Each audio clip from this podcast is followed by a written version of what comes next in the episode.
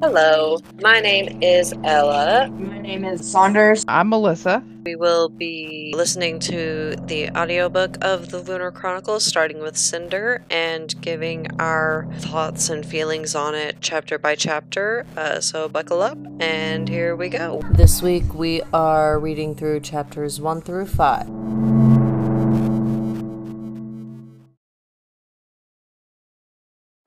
As I was saying, I absolutely love the take of Cinderella being a cyborg. Yeah, I, I love that from day one on this book.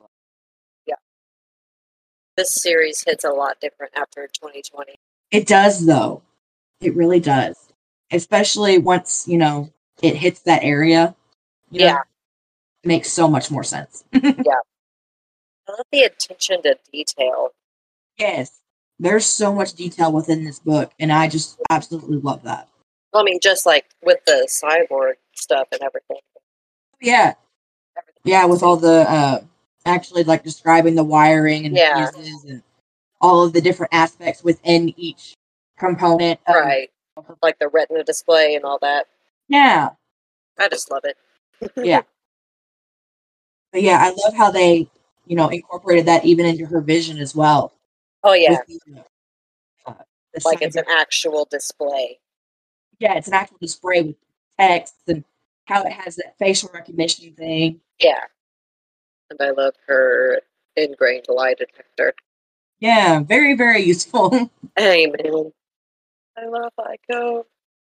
yeah, she's definitely got a personality on her. Mhm. I also love how they still make Cinder a good person, but they also make her human and have to actually deal with the crap that they put her through. Yeah, yeah, I also love how, um, even though it's a worldwide plague going on, they have no health and safety precautions yeah. because this was r- also written pre COVID. That is also very fair. Huh. I said that is very fair. Yeah. Love how the animatronic though is is worried about the situation, like it's going Yeah. to catch the plague. That's what I'd be worried about too, Ico. Yeah, all those sticky bugs that you've never tasted before and cannot consume. That doesn't mean she can't imagine. Oh yeah, that is fair. I just love the way she describes things. Oh yeah, it's always very interesting. You can actually see it. Yeah, you can actually imagine it in your head, Yeah. which is a I good just thing love to it. have in a book. You know, Mhm. you got to be able to see it in your mind's eye. Right. Mm-hmm.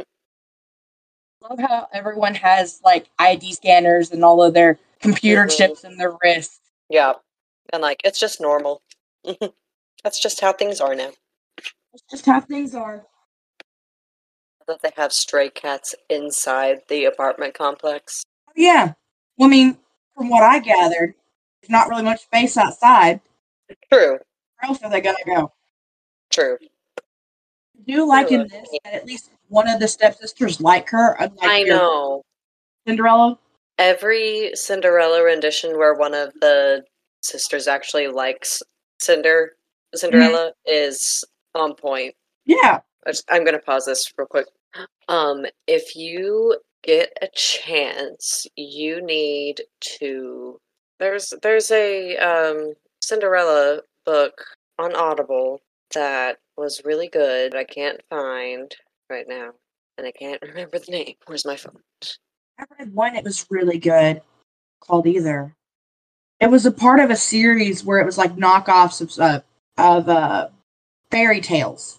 hmm The one I read, she uh, pretends to be a guy like most of her childhood.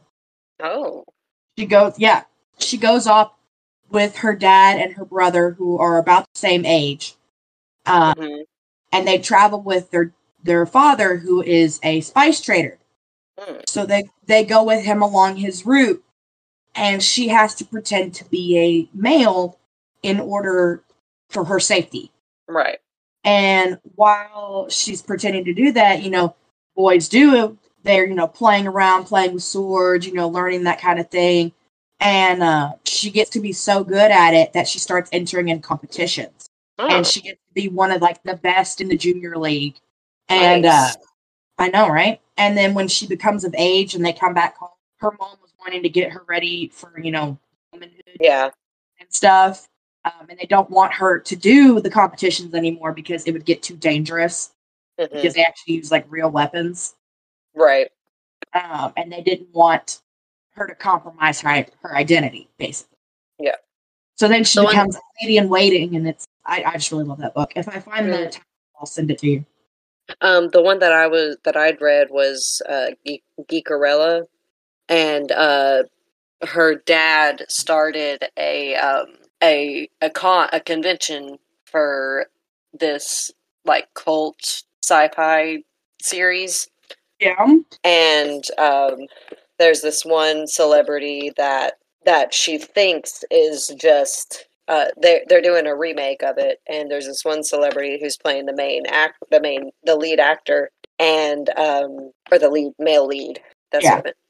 And but she thinks that he's just doing it for um, as a as like a credit, just to have it on his credit list. Yeah. Um, But because uh, it's not in his brand to actually be a geek and a nerd, um, but Yeah. he totally is.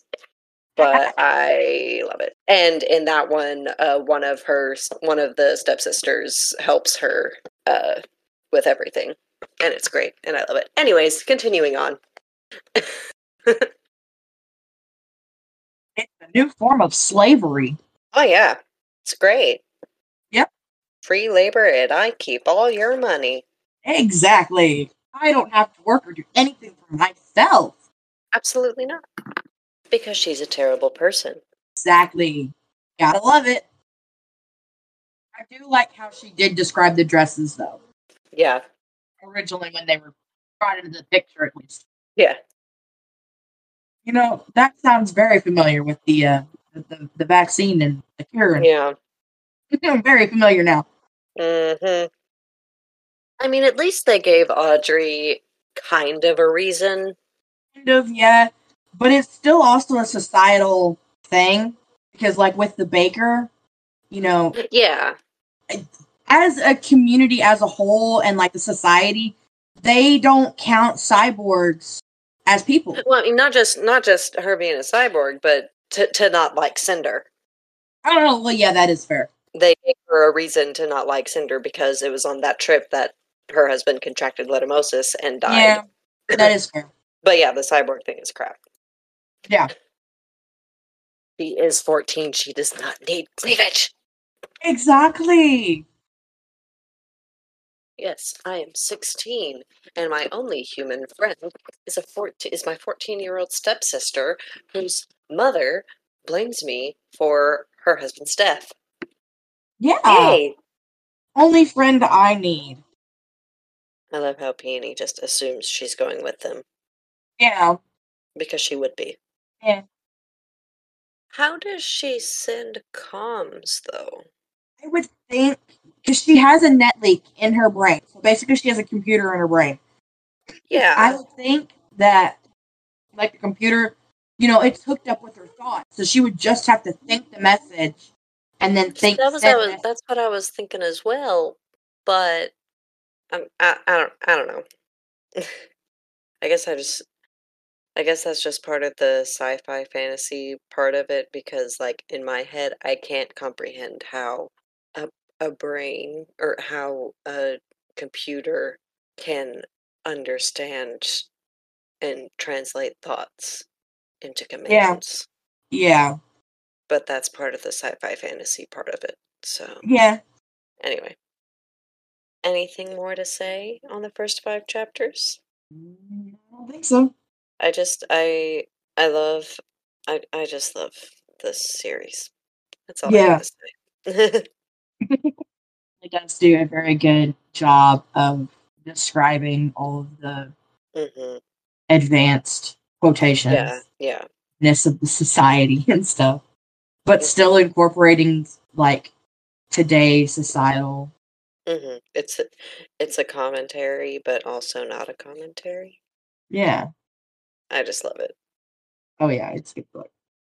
and i was just looking if we if we keep doing five chapters, it'll take seven of these to get through Cinder, because there's 38 chapters in Cinder. Or Um, so if you want to do more, or if you just want to find a good ending spot every time, if it's more or less, I mean, we could just do it by good ending spots. That wouldn't bother me. yeah, yeah, that's probably the better way to do it. Anyways, anyways, I guess that's all for this week, and I will see you next, or I will hear you next Tuesday. Yeah. Bye.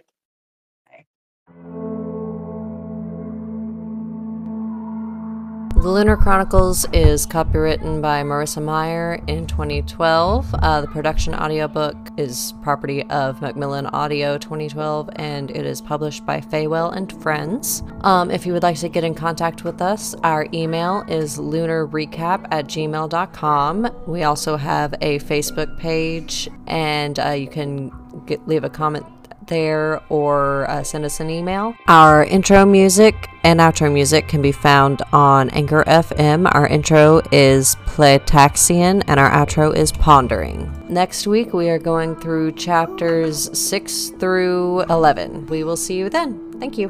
Bye.